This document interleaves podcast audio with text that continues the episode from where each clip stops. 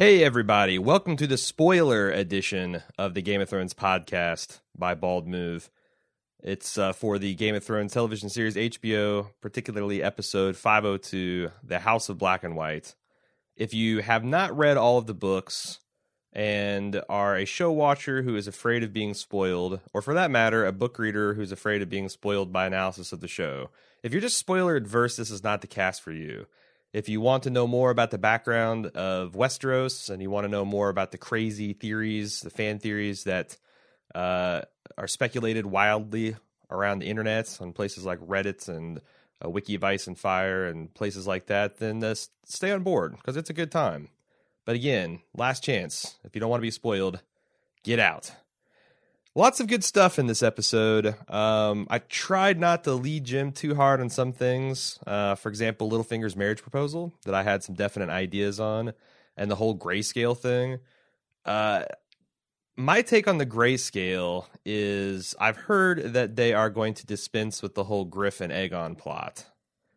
But that is a really tasty action scene, and I feel like the D double D's really like hitting those and I can I'm not sure exactly how, but I can definitely see a situation where you know obviously Varys and Tyrion have to get to Dany somehow, and they might as well do it on the Rhoyne River, and they're going to encounter the Sorrows, and there's going to be a battle with the Stone Men. And I think it'd be interesting to see Varys be the one to reach in and get uh, Fish Tyrion out of the river and Varys is the one that ends up con- uh, contracting grayscale. I almost said it would give him more skin in the game, but I don't think you can discount what got thrown into the brazier by the warlock. I feel like that probably counts. So he's already got skin in the game. This would be new skin or like a personal investment in the Tyrion Dany uh, storyline, which I think would be kind of cool. And again, you know, I feel like it's going to be a thrilling two to five minutes uh, scene that doesn't really need the Griffin Aegon parts around it to support it, and I I feel pretty confident that we're going to see that. Because why else mention all the goddamn grayscale? They didn't introduce it that much when they debuted uh, Shireen for the first time. The other thing I've been noodling on with some fans in the forums, uh, which you can join in that conversation at forums.baldmove.com, is where this Littlefinger marriage proposal is going to uh, to end up. Where is he taking her that would keep her safe from Cersei? Now, I feel like that they are going to put Sansa in that role, and Littlefinger is going to offer her up to Ramsay as a bride, and Roose is going to go along with this because it's going to consolidate his rule in the North, much the same way the fake Arya plot went. And for my money, uh, real Sansa is greater than fake Arya as far as drama, as far as stakes. Uh, I think is really interesting. Her taking a personal role in her revenge, like we said on the the full cast, if you see what Sansa is capable of when she's just being manipulated, when she's just a victim, when she has no idea her role in the way she's shaping things, she, you know, can topple kings. So what can she do within the walls of Winterfell with Littlefinger's aid and support? Um, but the way this goes down is I see Sansa being properly trained and equipped by Littlefinger to kill Ramsay on their wedding night. Uh, chaos is going to ensue. We're not going to be left knowing who lives and who dies. Um, and then at that point, I think Jon gets the pink letter, which will set up season five very nicely, which perhaps implies Littlefinger is behind the plot to try to make Jon break his vows of neutrality, which will somehow weaken Stannis, which is somehow going to benefit Littlefinger. I'm not really sure. Uh, you know, and I'm kind of fuzzy on those the the hows and whys, like why you know why is Roose and Littlefinger doing this? Why does Littlefinger think that Cersei will be safe at Winterfell when the Boltons are kind of Lannister lackeys at this point? I don't really know. Uh, I also read some speculation on Reddit that Brienne might take over the role of Mance or Abel the Bard, and I really like the idea of of that. I'm not sure when I say take on the role, I mean obviously I think it'd be kind of ridiculous for Brienne to come in as some kind of traveling entertainment. I don't think her and Pod could uh, pass without suspicion, but I could see some form of ninja Brienne scaling the walls of Winterfell and arriving to try to save Sansa, with Sansa not really needing saving. Uh, and then you throw in Stannis, uh, his his win- uh, trying to beat Winter March on Winterfell. That happens in the books. essentially, they're swapping the characters around, but the same beats are coming together to make this giant clusterfuck at Winterfell, where that's exactly what we're left with at the end of the dance, right?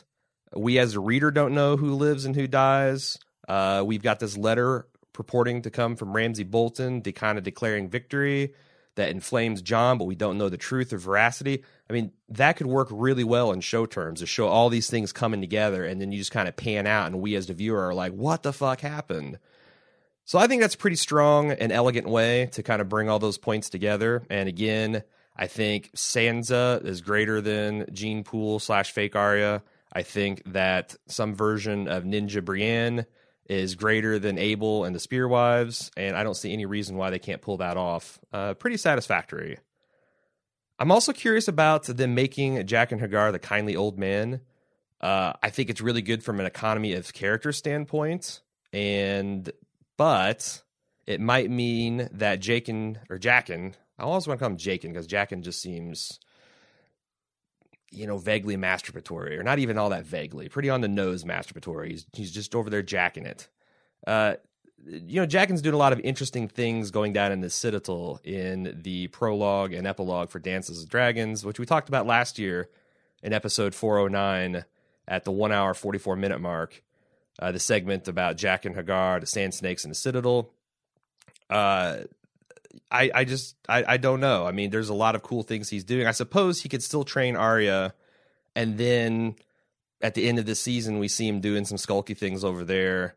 It's not mutually exclusive, but if he's going to have some ongoing role with Arya at the uh, Faceless Man headquarters, then he can't be off in the realms doing other interesting things. Which we're going to be talking about that, how the impact of the show is influencing our book readers' uh, view of what's going on on the written page.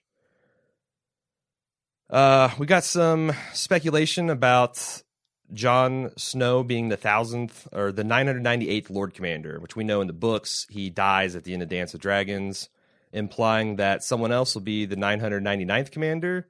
There's also a lot of popular speculation about that uh, thousandth Knight Commander, and I'll get a little bit of that down later because I think I got some uh, feedback on that. And uh, next week's episode is titled "The High Sparrow." Which I'm a big fan. Last year I talked about the High Septon is Howland Reed theory. And you'll recall Howland Reed is perhaps the only living man, if he's still alive in Westeros, that knows the true identity of Jon Snow. If the L plus R equals J theory is true, which, I mean, to be honest, I think everyone at this point believes that's 100% true. Uh, I, I, like the theory that the High Septon is Howland Reed. And I'm going to be looking at this character very carefully as we go forward to see if I can glean some insights. Uh, you know, see which way the winds are blowing on the television show to see if there's stuff that corroborates that theory or disproves it. With the full knowledge that just because it's disproven on the show does not necessarily mean it won't be true in the books. So let's get on to the spoiler feedback. Nick B says, We're very quickly seeing many important differences between book events and show events. So, what does all this mean? I think it's best summed up by Lady Selyse talking to her daughter Shireen. All of your books, and you still don't know. Maybe I'm reading into it, but I felt like the Double Ds were breaking the fourth wall.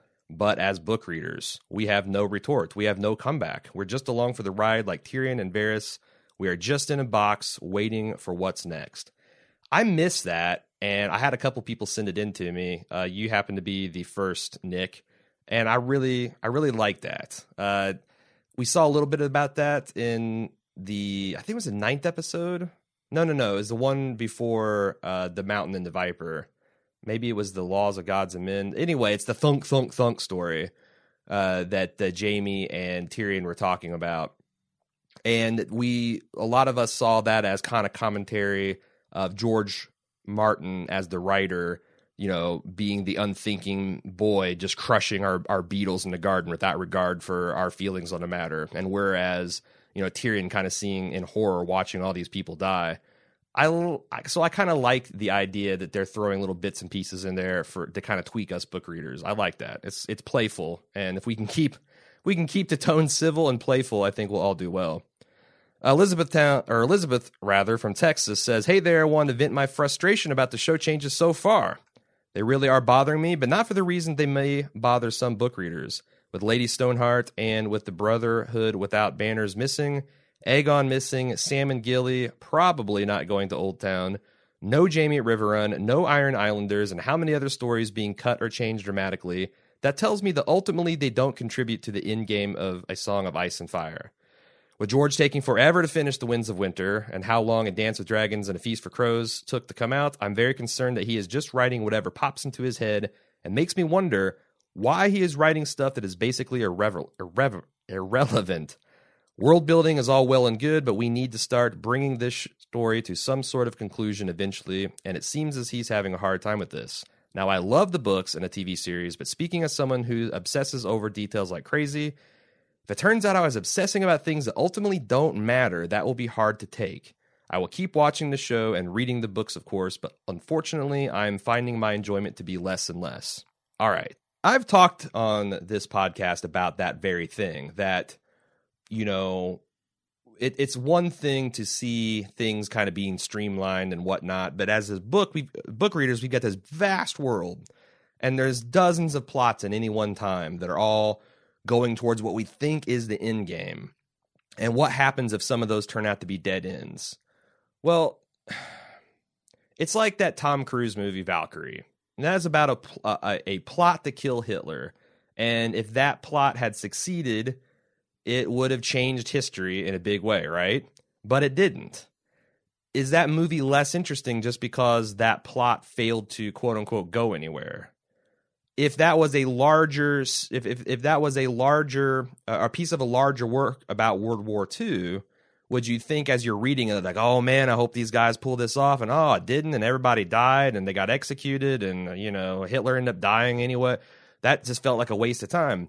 I wonder if George thinks of some of these plots as number one camouflage, so he's throwing a bunch of stuff that doesn't matter out there to kind of keep us guessing and make sure that we don't triangulate in on what he thinks is the true ending. So he can still surprise us, which is a noble goal for an, an author. It could also be as a gardener that he's just organically coming up with these schemes that people are going with, and you know, people that used to be important, people that will be important in the future. Not all of them are going to come to fruition, but it's still a richer experience. Whereas the television show that has 10 hours to deal with any one season doesn't have time and would lose viewers if they tried to go into that kind of detail. So they are steering things and, and, and keeping their eye on the prize and they're taking the direct path there. Which, as I've said, it's a less rich, less complex experience, but perhaps more accessible and more exciting and more entertaining and you know less realistic but more makes more narrative sense. The other thing if i kind of talk you down off the ledge a little bit is just because we're not going to have things like aegon just because we're not going to have things like jaime running around in the riverlands just because we don't see lady stoneheart does not mean that those same important story beats cannot happen by different characters. Um, in fact it's arguable that jaime and bronn going down there and let's say that uh, Bronn ends up getting killed instead of uh, Arys Oakheart. I believe he's the one, and Balon Swann is the one that goes down there later to investigate. What if Jaime kind of takes that role and Bronn ends up getting killed? And it's kind of the same thing that happened, but we care more about Jaime than we did about any of the other King's Guards. Uh, so we don't really need this whole plot about a Kingsguard being seduced by a princess and this plot for a crown and all this other stuff to to get the same thing, which is Dorne is having some kind of really long term, long con strategy against the Lannisters, uh, which, by the way, in the books uh, gives every indication of fizzling. So I think that there are interesting possibilities that they can use the same characters and change some details and change some plot points and merge characters together. And a lot of these threads we're dismissing as, oh, they must not be important. They could be taken on by other characters and carried on in a way that seems satisfying in hindsight. So I guess that's it's just too early. I mean, I understand what you're saying, and you're completely valid to be feeling that way.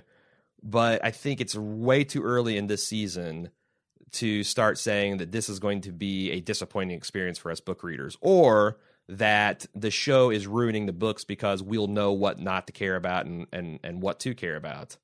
So, and the more different the books and the show get, I mean, I've talked a lot about each individual season. Sometimes they go pretty far afield, but they do a pretty good pretty good job about circling things back by the finale so that as a book reader you can see okay well the pieces aren't all pretty much they they took different paths to get there but they are where they're supposed to be right so let's give it this season to see how things shape up at the end of this and see where they're going. And also it's it sucks that we're fighting with our hands tied behind our back because we don't have the next books.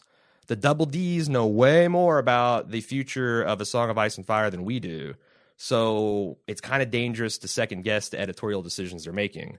And also, if I want to be snarky with Martin, might not have been a bad idea to make more editorial decisions in the whole Feast for Crows, Dance with Dragons writing uh, process as well. I mean, I would not be shocked if there are several hundred pages of what are essentially fluff at the end of the day. You know, maybe they're world building and maybe they're richer experience, but ultimately narrative fluff. Let's move on to David from Melbourne. I think, or I've only recently finished reading the books and have just started listening to the spoiler cast. So I'm sorry if this has already been said, but I don't buy the third dragon is the Magi who killed Ego, uh, uh, who killed uh, Rhaego and Drogo. It's hard because some of these uh, show watchers only don't get the names right, and then I'm not the best with names, so it's like, okay, which what, what are we talking about here? If we look at those or who else was killed at around the same time, and the timing could have been perfect, even it seems a little off is what we know that the chapters and episodes aren't exactly perfectly aligned with the timelines. But why couldn't the third dragon be Ned? If L plus or R equals J is true, then Ned is the uncle to one Targaryen, Jon, and if they actually married, then he's also Dany's uncle too. It seems unlikely that he'd be the dragon because he was a supporter of Robert's, but he also knew that Joffrey wasn't a true king, Plus, he told the small council not to assassinate Danny, and he may have seen that she should rule in the afterlife and went to help her via becoming a dragon. This way, Jon could ride Viserion as it's his uncle and the man who has a father to him his whole life. Aegon could ride Rhaegal eh, as they are cousins and may look like or may look at Dany as a mother figure, and Dany could ride Drogon because Dany rode Drogo. That's kind. Of, I mean, you know that, that's that's welcome to the world of tinfoil. Essentially, uh, does blood magic work that way? Uh, can someone dying at approximately the same time as some other rite happening a whole continent away somehow? I, I don't. I don't think it works the way that Ned can just like voluntarily choose. Oh, this is what's going on. I'm in the ghost world. I'm in the Weirwood Ned. I'm just gonna go on over and be this dragon now. It's more of like his soul would kind of be snatched at the time through this connected blood magic it's not the craziest thing I've ever heard. Um, but I would be surprised, and I I honestly think it's a unique theory. I've never seen it discussed. So, uh, next step is David, jump on Reddit, uh, get over to the Song of Ice and Fire thread, and uh, see what people make of it. Jackie McSee. She says the wall was constructed long enough ago that nobody living knows exactly how it was constructed, and it was imbued with some sort of magic. But again, nobody is exactly sure what that entails the others that haven't been a threat for thousands of years, but are suddenly awakening and threatening men once again. Why are the others awakening now after being dormant for so long? My theory what if the magic holding the wall together was cast to endure for a thousand lives of men, which was chosen to be measured by the number of Lord Commanders? Jon Snow is elected the 998th Lord Commander of the Night's Watch. At some point in the book, Sam comments that they aren't entirely sure of the number of Lord Commanders, so it's possible that Jon was actually the 999th or even 1000th Lord Commander. The others can sense the magic is weakening and are preparing an invasion for the moment when the spell breaks. Uh, spoiler, like when Jon gets the Julius Caesar treatment, and the wall loses its magical wards and turns back into an old crumbling block of ice ready to be knocked over. Uh, that's again a decent tinfoil theory. The thing that's kind of missing is you would need to have some kind of contextual or textual example of what the significance of the thousandth Lord Commander. Now, it's super popular to assume that there is something to the thousandth Lord Commander. Um, your take that they the the Lord Commander numbering might be off is interesting, and Jon would actually be the thousandth Lord Commander. But you wonder how the hell would they find that out? Like that feels like that would have to be some Deus ex machina revelation uh, that you know, or Sam would have to comb through seven thousand years of Night's Watch history to arrive at the fact that oh, you're actually the thousandth Lord Commander. Like I said up top, I think more likely that Jon is going to die as 998th. Someone else will be 999th. It's popular theory that Jon is going to be resurrected by some combination of warging into Ghost, and Melisandre zombie raising his body, and then he can either re-inherit that he can either be he can either arise as free from his bonds of Lord Commander and his Night's Watch vows, and he can go fuck shit up in the Seven Kingdoms or whatever, or also that he could then be both 998th and be reconfirmed as a thousandth Lord Commander, which everyone seems to think is significant. You know, why at this point in history is it the thousandth and why are we so close and yet Jon is, you know, two positions away? What is that going to mean? I don't really know, but it's kind of interesting to, to, to speculate what would that mean. And you're right, there has to to have a credible invasion against the South, something has to happen to the wall. So your theory is good, but there is no prophecy whatsoever saying anything about thousand lives of men or anything like that. So uh I, I don't know where to go on that. So let's move on. Thanks for the theory. Let's move on to Michael M. I haven't worked out all the details, but I wanted to get your take on Brienne taking the place of Mance going to Winterfell. Since Mance is dead, and from the trailers we see Brienne and Snow, what do you think the likeliness of Brienne going up to Castle Black, explaining how she's looking for Sansa and being sent to uh, to get her? Also, since we don't have Lady Stoneheart, could Brienne possibly be caught at Winterfell and hung there? Ooh, that's some interesting stuff. Uh, I was thinking that Brienne would just follow Sansa to Winterfell uh, as the way to kind of connect her there, and I do like the theory of Brienne taking the role of Mance. Uh, but yeah, her going to the wall, since that's something that Pod suggested, and why you know if we're talking about narrative economy, econo- economy, why would Pod suggest that if not to raise that question in her mind? So that's certainly possible that that would even be closer adhering to the book that she sent on a personal mission from Jon to do that for him. Uh, about this Lady Stoneheart business, what if Brienne becomes Lady Stoneheart? What if after her fail, let's assume that this all fails and she doesn't rescue Sansa because Sansa doesn't need rescuing or Sansa dies or Stannis gets there first and she does a assassination attempt on Stannis because she hates him and then she's whatever. Uh, what if uh, she's kind of disillusioned? She's riding with Pod, and she comes across the a Brotherhood without banners, and they're leaderless at the time. At, at, this time, which I don't know how they would explain that because Beric dies, kind of birthing Lady Stoneheart. Or I guess if we just stick with your theory, what if she does get hung by the Boltons or hanged by the Boltons, and then uh, they bring her back via Beric magic? Lord of the Light magic. That would be cool. And it would be interesting to see kind of the dark side of Brienne. Another idea is what if this all comes to pass and Sansa, some combination of Sansa, Stannis, and Brienne massacre the Boltons, and then Sansa becomes the leader of the band Brotherhood Without Banners. She becomes Lady Stoneheart, and she sends Brienne on a mission to kill the Freys and also kill Jaime Lannister. This essentially is the exact same beat from the book without having to, you know, bother with uh, Cat uh, and get that actress back. Uh, I, I kind of like that. I could see this. I've already kind of seen the dark side of Sansa, and she can be this cold, severe character, and you know she's been such a long-term victim of so many atrocities and so many disgusting horrible things that you know she's kind of lived a long slow burn of the red wedding from the time she came to King's Landing, right? So every motivation that Catelyn has, Sansa would have too, and I think that would be kind of cool. Patrick says, I think Brienne will kidnap Sansa from Winterfell and will head for the Wall or for Stannis. She then will struggle with her hateful feelings for Stannis as she'll see him doing a lot of good. That's another good wrinkle. Um, is Stannis the man that she thinks he is? Is he just the the shadowy figure that killed her love, or is can she see some good in him? Is there going to be redemption arc in her eyes with Stannis is the same as there was with Jaime? I don't know because seems like she hates Stannis a lot more, uh, where she just had kind of contempt for Jaime. But we'll see. Reed says regarding Sansa, as long as she keeps pretending to be Alayne, probably the only person who would know her would be Theon. And wouldn't that be interesting? Crazy Reek recognizes Sansa, but no one else does, and that's what helps restore Theon's sanity instead of Bran and the Weirwood. Sansa, along with Littlefinger and his men, can take the disruptor role that Mance and his Spearwives play, and maybe she could even go as far as to get into pie making if we don't get the Manderleys. Although Reed says parenthetically, I think we need the Manderleys. That would be a neat and efficient option, in my opinion.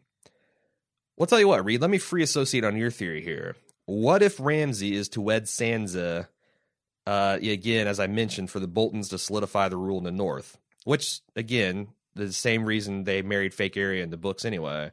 And Ramsay, for his wedding present to Sansa, bakes her a Frey pie as some kind of twisted attempt to win her over or win her affection, or just because he's Ramsay. I mean, it's hard discussing the motivations of Ramsay. It's hard to discuss the motivations of kind of a crazy person. So, why would why would Ramsay try to? I, this is the danger of free associating on someone's email. I, I I throw out a theory there and then realize there's not a lot of underpinnings because why would he turn on the Freys? Okay, he's crazy, but why would he be trying to woo Sansa instead of brutalizing her? Oh, because he's cra- like that's starting. I'm starting to feel lazy in my own eyes. So maybe we should just move on. I, I like a lot of elements of that theory though. Reed. Nathan P said, Do we know for a fact that Bran is not appearing this season? I know Hodor isn't, but I can't remember about Bran. He seems important and he should be there even a little, but I haven't heard, or I have heard that he has the year off. Uh, Alan Sepinwall seems to think so. He confirmed it, and I think it's widely discussed in Scuttlebutt on the Song of Ice and Fire subreddits and forums that yes, Bran indeed is not going to be seen in season five, which is mind blowing considering how little effort it would take to kind of move the ball along with him and the Three-Eyed Crow. But on the other hand, he he, he doesn't necessarily need to happen because that plot is kind of divorced from the time. Although, man, it means there's definitely not going to be any con. We're not going to see any of the Weirwood network stuff through the eyes of Bran that happens at Winterfell. Although I guess he can look the past and future. I don't know if that's failed or not. The con side is uh, Isaac is his Hempstead. The guy that plays Bran is going to be another year older, and he's already kind of rough in the role of, of Bran. The other con, the the pro side though, is it gets us a year to put the taste of that crappy, shitty three eyed Raven out of her mind, and they can recast him and go all out on a makeup budget and make him look really cool when they reintroduce him. So, to me, that sounds like a wash. We'll we'll have to keep our eye eyes on it. But yeah, as, as credible as it seems, Bran is not going to be seen at all this season. Uh, he continues with some random theories. There's talk of an ice dragon in the wall and of waking of an ice dragon. But if R plus L equals J is true, Jon Snow is an ice dragon at the wall. A good point. And I can't remember if I actually mentioned that in my discussion of the R plus L equals J theory. And again, the whole archive of these theories can be accessed in the show notes of this podcast. So if you hear me reference one and you're like, ooh, that sounds interesting, uh, go hit up that uh, link and it'll take you to a forum post where I have all those archives so you can quickly find them. It has the timestamps and everything, so you can jump right to it. Uh, yes or no? Jon Snow dies in episode 9, completing the pattern of shocking death, major battle, shocking death, major battle, shocking death so far seen in the penultimate episode of each season. Yes yes, I think that is a great climax, and it fits kind of where my mental image of us progressing through Dance of Dragons is. Like we'd be towards the end of that book, and we'd be towards the end of the series. So sure. I also like to take a moment to talk about the House Greyjoy in general. I can see multiple per, uh, possibilities of what might happen in the show with their inclusion or absence. Now, to be fair, I'm not a big fan of the Greyjoys. I hated all their stuff in the books, and I would be glad. I mean, uh, to me, the only interesting thing about them is that they gave birth to Theon, which is kind of an interesting and pivotal character. Everything else can go fuck themselves. But, but I do know they're super popular among certain segments of the book reader population. So uh, we'll go ahead and entertain this for you guys' behalf. He says one scenario is that they're completely removed from the show. Uh, no Kingsmoot. Yara just leaves completely in shame after failing to save Theon. Balon is killed off screen, and Theon gets a mercy killing uh, after pleading for forgiveness, aka the Aaron cut. The pros, less characters and a streamlining of plots. Cons, no badass Asha and Euron, and may break immersion for future plots and books. Option two, introduce the Greyjoys in season five, but with no casting news, this seems unlikely. In fact, it's no possible way that they've stealth cast Victarion or Euron. I just dismiss that out of hand as a possibility. So let's move on to uh, option a third. Staggered the Greyjoys entry into season six. This is my favorite option. It means several things. Viewers can get more easily or can more easily get to know the new characters in Dorne without introducing even more in Pike. The Greyjoys plot from the books is still included in the show. It's just more compact so that the power is more obvious rather than building up over time. This is especially true if they build up slowly in power, only for Dany to take them out at the end of season six to symbolize her entry in Westeros. Uh, going on from the above point, it makes sense that the house would be introduced for them to, for want of a better words, actually do something. This could play out similarly to Stannis in season two, building up to an eventual assault on a key player for the Iron Throne. Euron's general badassery and can be experienced by the show watchers, or alternatively, have Yara remix it up by being the head of the Greyjoys.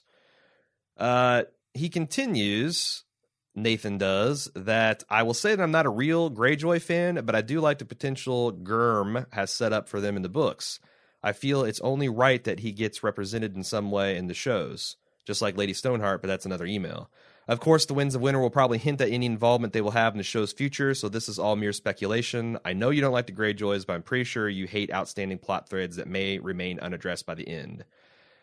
Yeah, and I definitely don't like the Greyjoys more than I don't like dangling plot threads. Essentially, especially since I consider Victarion to be a slightly more colorful, but ultimately as meaningful Quentyn Martell uh, when I, he's just going to be another failed suitor of Dany, And I feel like it's one of those Valkyrie points. I'm gonna start calling them Valkyrie points or Tom Tom Cruises, where it's just a red herring to keep the show interesting and as you know to stay true to his gardener instincts. But I really think the ultimate contribution of the Ironborn is to give birth to Reek slash Theon. Thanks for email. Let's move on to Matt S. Do you think if they leave Stoneheart out, it would be because it would send the Jims of the world over the edge with magic, because of the money with the actress, or because they legit think the story is better without her? I still think she comes back.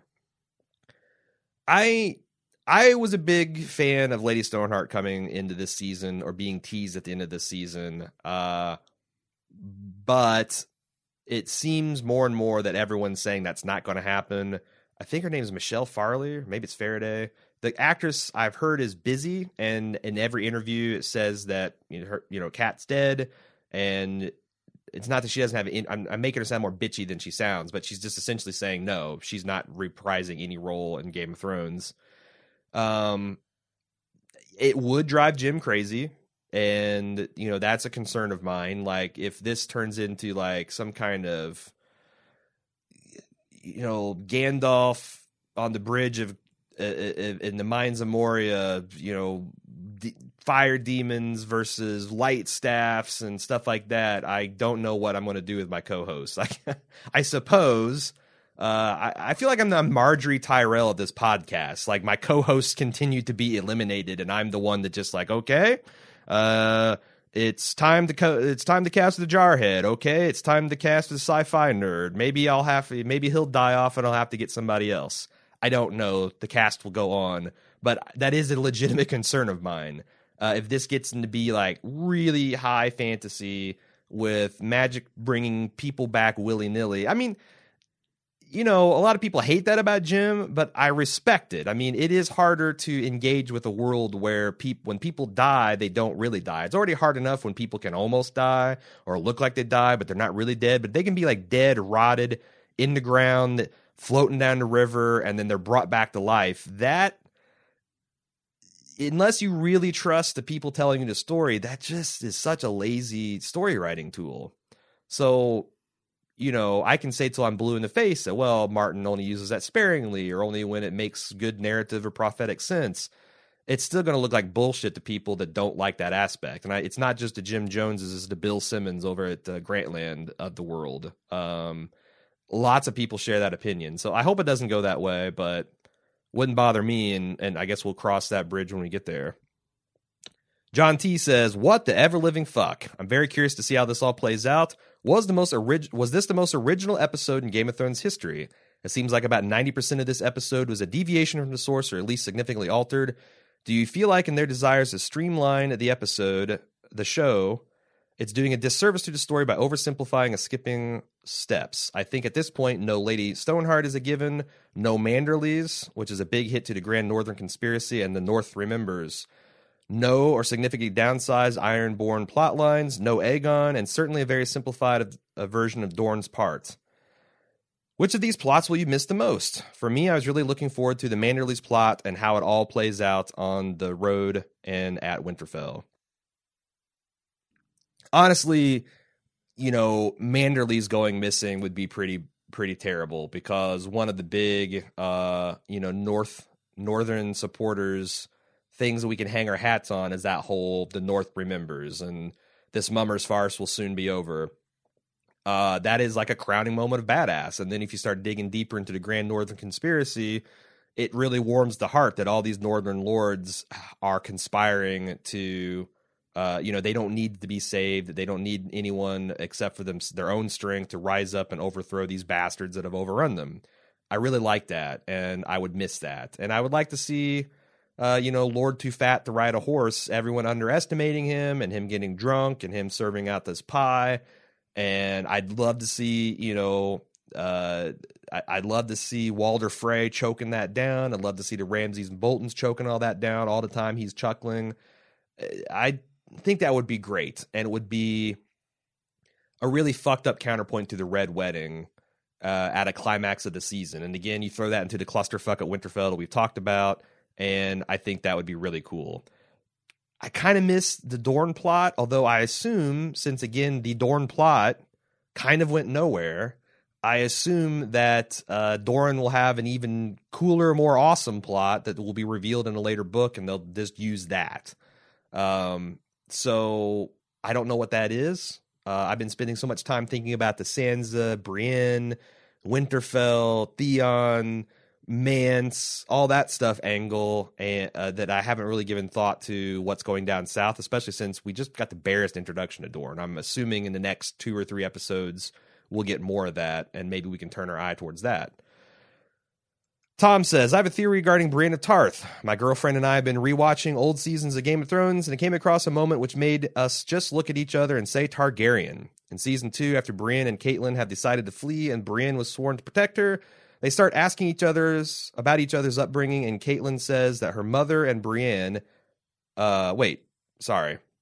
Catelyn asks about her mother. Let me pronounce her name correctly first. Catelyn pronounces or asked about her mother, and Brienne says she never knew her mother and she died in childbirth. So we assume that she is one of the people who is half Targaryen. I expect she is Azor Ahai, with Tyrion, Jon, and Daenerys being the three heads of the dragon. Welcome to the world of tinfoil, Tom. Uh, the only thing I would say is that when Brienne says she didn't know her mother, I don't think she meant I don't like her mother is unknown. Like her father, the Lord of Tarth, uh, would absolutely know the lineage of her mother, and it would be shocking to me if it turns out she is a secret Targaryen because most of the secret Targaryen theories have to do with mysterious people that have come from mysterious circumstances. They're bastards, or they're on another continent, or they're squirreled away, or they swapped identities. And there's no hint of that in Brienne. But again, here's your tinfoil hat. Welcome to the club. Patience B says, We have seen how smart and cunning Littlefinger is when we learned that he has been behind so many of the plots in Westeros. I want to see the same revelation about Varys. Deep, detailed proof of his influence and the show uh, and to show that he is smarter than Littlefinger by leaps and bounds. The battle of good and evil in the form of these two men. Both appear powerless and both have more power than any king or army. Well, guess what, Patience? You just kicked off our next tinfoil segment, segment, part two of the Mummers Dragons. And I think you'll get a little bit of what you're looking for. So at the end of the last segment, we are left with a whole lot of why questions. Varys and Illyrio are working together to reinstate the Targaryen dynasty. Why? To what end? Well, now we're going to try to attempt to answer those questions. First, it's got to be said there is a plain reading version of the of the why answer. Recall that Illyrio and Varys, their original scheme was a rob from the rich and then ransom their belongings and their information and their secrets back to them for more money and to make profit. And this worked like gangbusters. Illyrio has become one of the richest people in uh, the free cities and Varys earned himself a Master of Spies or Master of Whispers over at King's Landing. So they essentially practiced this scheme their entire lives, just raising stakes again and again and again and making it more and more successful. So it's easy to look at this scheme in that lens and see this as the exact same scheme, just writ large. Varys took the opportunity offered him as spy master in King's Landing to effectively steal the Iron Throne.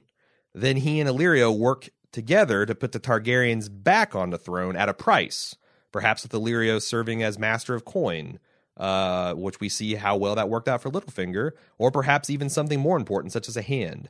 Maybe Illyrio's after lands and titles, he's having climbed as high as he can as a rich man into free cities. And honestly, this feels like a pretty cool reveal, and I like the symmetry of it that these are bandits and they're still bandits hard at work. But let's put on our tinfoil hats and consider a few other increasingly more tinfoily possibilities. But first, I got to lay some more backstory, and this is the part that kind of uh, made me break this into two segments because I was having a hard time getting all this stuff in one segment.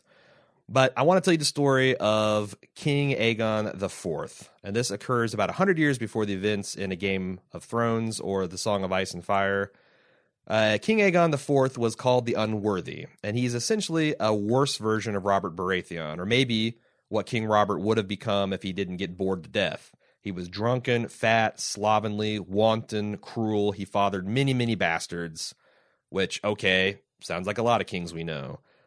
The difference is on his deathbed, he legitimized all of his bastard children what that did is throw the realm into chaos because these great bastards, as they were called, now suddenly were legitimate and they had what they thought a solid claim, just a solid claim to the throne as their true-born brother. Brother, and this led to an intense series of war. Now, these bastard children of Aegon the Fourth, Aegon the Unworthy, uh, called themselves the Blackfyres, and that was they named they took their surname after the legendary blade of uh, the original Aegon, Aegon the Conqueror. Uh, he had a famous Valyrian steel blade called Blackfyre, um, and it's like the badassest of all the the uh, Valyrian blades.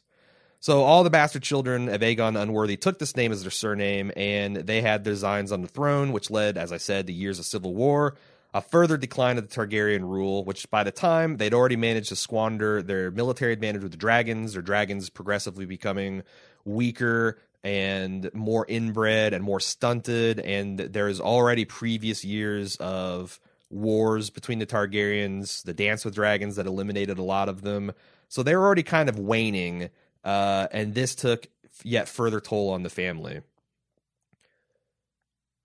Now, there's a quite a few theories, tinfoil theories about the decline of dragons and all that, but I'm that's already too big of a digression. Uh, and speaking of digression, uh, Brynden Rivers, also named Bloodraven, who's also the three-eyed crow mentor of Bran, the one, the the, the old, uh, the Saruman the Dingy, sitting on the tree roots uh, under the hill, was also one of these legitimized Blackfyres. But he was notable for supporting the true-born son of Aegon the Unworthy, in opposition of the rest of his bastard brethren. Keep this mind. Keep this in mind as we continue, because I think there's a lot of interesting symmetry in his role of mentoring Bran Presumably, Bran is going to be vital in either helping Jon to understanding his lineage as a Targaryen, or will be instrumental in helping Jon in the wars to come. With a lot of common speculation that Jon will be the one of the three heads of the dragon, along with Dany. Uh, so it would show that Brynden Rivers is still a supporter of the true Targaryen line. That'll be relevant here after you hear the rest of the theory. So it's widely believed that the Blackfyres at the time of Game of Thrones are extinct, at least through the male lineages. Let me read a passage from A Dance with Dragon, the second Tyrion chapter. The Golden Company marches toward Valentis as we speak, there to await the coming of our Queen out of the East. Beneath the gold, the bitter steel. I had heard the Golden Company was under contract with one of the free cities. Myr, Illyrio smirked. Contracts can be broken. There is more coin in cheese than I knew, said Tyrion. How did you accomplish that? The Magister waggled his fat fingers. Some contracts are rich in ink, and some in blood. I say no more. The dwarf pondered that. The Golden Company was reputedly the finest of the free companies, founded a century ago by Bitter Steel, a bastard son of Aegon the Unworthy. When another of Aegon's great bastards tried to seize the Iron Throne from his true-born half-brother, Bitter Steel joined the revolt. Daemon Blackfyre had perished on the red grass field, however, and his rebellion with him. Those followers of the Black Dragon who survived the battle, yet refused to bend the knee, fled across the narrow sea, among them Daemon's younger sons, Bitter Steel, and hundreds of landless lords and knights who soon found themselves forced to sell their swords to eat. Bitter Steel saw the strength of House Blackfyre scattering to the four winds, so he formed the Golden Company to bind the exiles together. From that day to this, the men of the Golden Company had lived and died in the disputed lands, fighting for Myr or Lys or Tyrosh in their pointless little wars, dreaming of the land their fathers had lost. I admire your powers of persuasion, Tyrion told Illyrio. How did you convince the Golden Company to take up the cause of our sweet queen, when they have spent so much of their history fighting against the Targaryens? Illyrio brushed away the objection as if it were a fly. Black or red, a dragon is still a dragon. When Maelys the monstrous died upon the stepstones, it was the end of the male line of House Blackfyre. The cheesemonger smiled through his forked beard, and Daenerys will give the exiles what bitter steel and Blackfyres never could. She will take them home. So we have to kind of devolve into a little bit of the history of the Golden Company. Uh, the Golden Company was was founded uh, was a, as a group of sellswords founded by the great bastard Aegor Rivers. This is another one of Aegon the Unworthy's bastards. Uh, he fled Westeros during the Blackfyre Purge and set up the Golden Company. Uh, one of their missions, early missions, was to try to put a Blackfyre back on the Iron Throne, and they never were successful. But uh, you know, a hundred years later, they have this sterling reputation of being one of the few sellsword companies that never ever cancel a contract. Uh, in fact, their motto is "Our word is as good as gold." But as Illyrio said in the passage we just read, some contracts are written ink and some are in blood. I will say no more. That is super interesting. What contract written blood would supersede a contract written in ink? Well, it's true the Golden Company has never broken a contract, but if it meant fulfilling their original mission, this would make sense. While they broke the Myr contract that was written in ink, the mission to support a Blackfyre to the throne was written in blood. This is also supported by the Golden Company's other motto, which is beneath the coal, the gold, the bitter steel. Illyrio explained the way the Golden Company breaking their contract as saying a black or red, a dragon is still a dragon, basically meaning Blackfyre, Targaryen, it doesn't really matter. But is that really consistent with the Golden Company's philosophy? There's an interesting chapter in the third Daenerys point of view chapter from A Dance with Dragons. Her brother Viserys had once feasted the captains of the Golden Company in hope they might take up his cause. They ate his food and heard his pleas and laughed at him. Dany had only been a little girl, but she remembered. So this kind of puts to the lie that a dragon is a dragon to the Golden Company. Now, you know, Viserys is a fool. There's part of that, but it also, again, kind of directly contradicts what Illyrio is saying here. Another interesting uh, point that Illyrio makes is that he emphasizes, or he doesn't emphasize, he mentions that the male Blackfyre line was extinguished, which you could reasonably conclude that perhaps there are female Blackfyres still alive. A lot of popular speculation, and this is where we get into tinfoil, is that the female, one of the females, could be Illyrio's late wife Serra. Illyrio thrust hand up his left sleeve and drew out a silver locket. Inside was a painted likeness of a woman with big blue eyes and pale, golden hair streaked by silver. Serra. I found her in a Lysene pillow house and brought her home to warm my bed. But in the end, I wed her. Me, whose first wife had been a cousin of the Prince of Pentos. the palace gates were closed to me thereafter, but I did not care. The price was small enough for Serra. There's also an interesting passage in Illyrio's conversation with Tyrion in A Dance with Dragon. Again, this is from the t- second uh, Tyrion chapter. I told you, my little friend, not all that a man does is done for gain. Believe as you wish, but even fat old fools like me have friends and debts of affection to repay. Liar, thought Tyrion, there is something in this venture worth more to you than coin or castles. What is this debt of affection he's looking to repay? It could be that his wife Serra is a hidden Blackfyre. Her appearance is consistent with it. She has blue eyes, although admittedly, uh, Targaryens are supposedly to have more purple eyes. She also has very blonde, almost silver streaked, or almost silver hair. In fact, it's blonde hair streaked with silver. This is consistent with the look of a Valyrian woman, uh, of a Tar- uh, someone from the Targaryen line. So it could be that his wife actually was a secret Black- Blackfyre, and they had a son that they were wanting to put on the Iron Throne. And while this all kind of fits, it's, you know, again, not the most solid evidence. However, another piece of evidence is that in Illyrio's mansion, there is a statue of a young boy that looks a lot like the way Aegon is described in the books. Well, I'll read that description. A naked boy stood on the water, poised to duel with a bravo's blade in hand. He was lithe and handsome, no older than sixteen, with straight blond hair that brushed his shoulders. So lifelike did he seem that it took the dwarf a long moment to realize he was made of painted marble, though his sword shimmered like true steel. Illyrio explained that away as being a statue of him, uh, his younger self.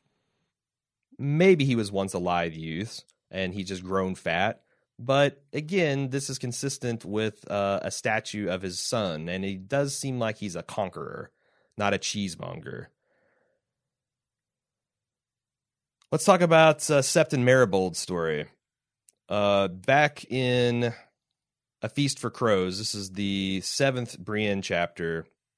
He tells Pod and Brienne the story of the Crossroads Inn, which I think was we mentioned in connection with one of the um, one of the uh, Dany prophecies last year. It says he forged a new sign for the yard, a three-headed dragon of black iron that he hung from a wooden post. The beast was so big that it made a dozen pieces, joined with rope and wire. When the wind blew, it was would clink and clatter, so the inn became known far as wide as the clanking dragon.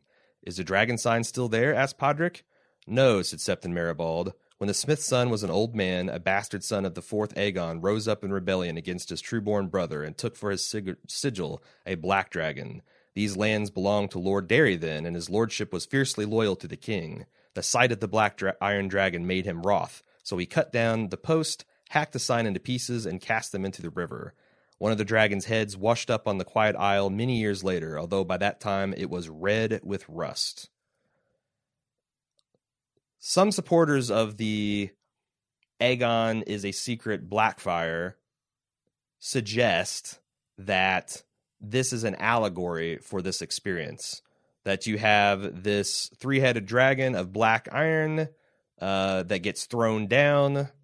And then it later comes back uh, after arising from the river. Uh, it washes up red with rust. This would symbolize the Blackfyre dragon Aegon being taken over the narrow sea and then returning uh, with a coating of red, implying that he is a fake Targaryen. He's a red dragon now instead of a black dragon.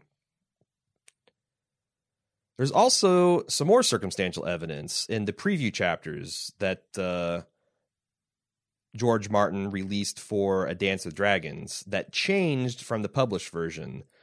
Uh, I don't have any audio clips for this, but uh, from the preview version, the Tyrion chapter we've been reading in says Illyrio wants to give young Griff his blessings and has a gift for him in these chests. Haldon tells him there's no time for the litter.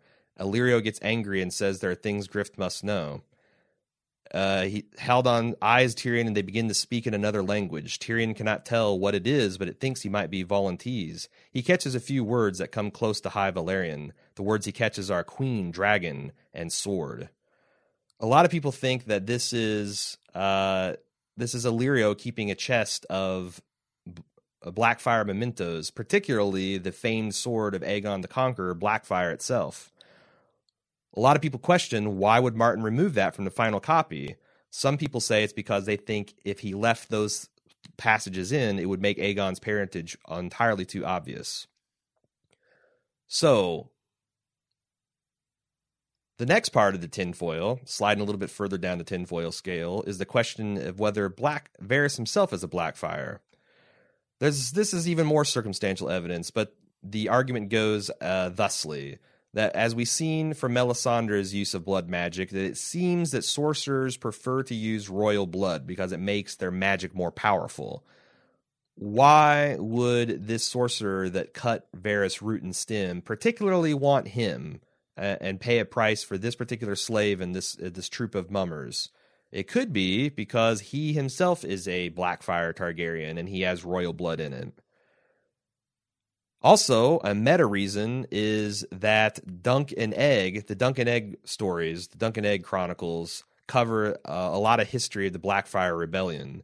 And people wonder why does Martin think it important to steep us in this ancient lore that seems very far removed from the events of A Song of Ice and Fire? Speaking of Dunk and Egg, Egg, it turns out, uh, is Aegon V and traveled as a youth with a shaved head to disguise his Targaryen features.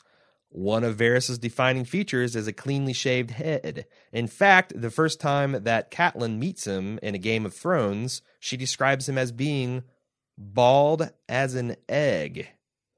These theories, in either combination or isolation, suggest that the Aegon that Varys stole away from King's Landing is in fact a ruse. In fact, he might not have stolen anyone from King's Landing at all. In reality, the Aegon that Varys and Illyrio are supporting is a Blackfyre son of Illyrio and Serra. This puts the Golden Company in a place to finally accomplish the mission they set out on almost a hundred years ago to set a Blackfyre on the Iron Throne.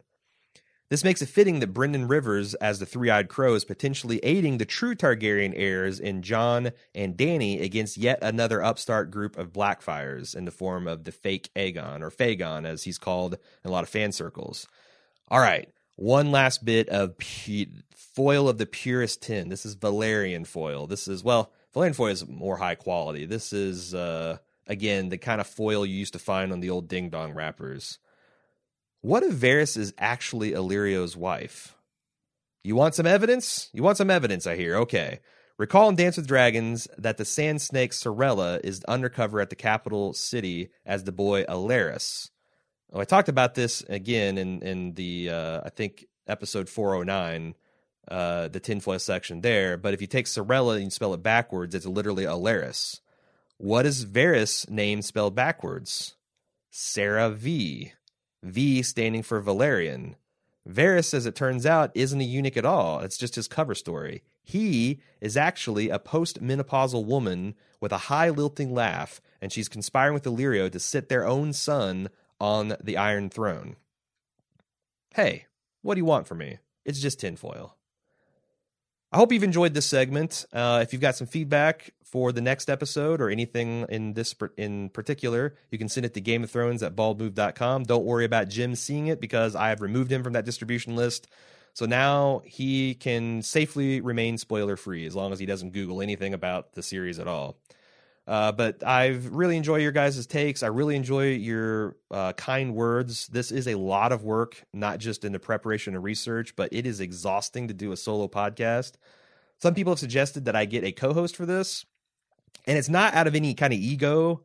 Uh, and I would greatly prefer to have a co-host for this. It's all to um, finding a person with you know, professional in quotes podcast experience. You know, someone that's actually done it uh, and does it well and and has a, a good speaking voice and has the equipment that they can do a good audio copy and can sync up uh, you know from remote remote locations is really hard especially when you think uh, that I'm normally recording these in like Friday mornings and Thursday afternoons where a lot of the podcasters that still have day jobs you know it's it's hard for them uh, to to do that. Also uh, another point is a lot of the ones that I am aware of are like from the West Coast, so that you know time zone makes it difficult, and it's just hard to mesh up your schedule.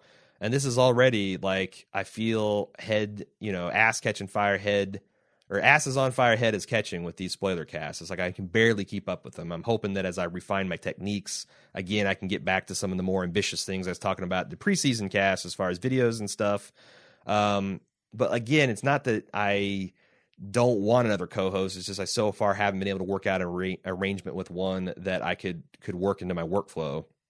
But I really do appreciate your guys' uh, kind words and your suggestions for tinfoil. Again, uh, check out the the uh, tinfoil archive in the show notes so you can see if uh, ones have been covered before, uh, and maybe you can listen to them and expand on them, and we can uh, discuss those in future segments. Because again, I feel like we might be getting a little thin on the tinfoil by the end of the season unless some new information comes forth.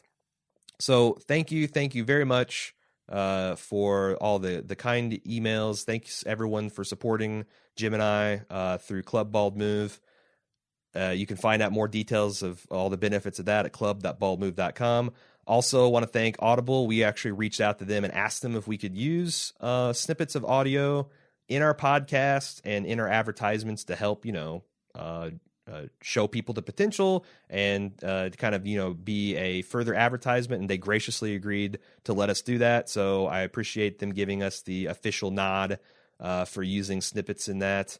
And i encourage everybody if you are interested in in a uh, if you hear these clips and you think i want to hear more you can go to audiblepodcast.com slash got to sign up and get one free audiobook for for, for free one free audiobook for free. Yes, I think that that that says it all.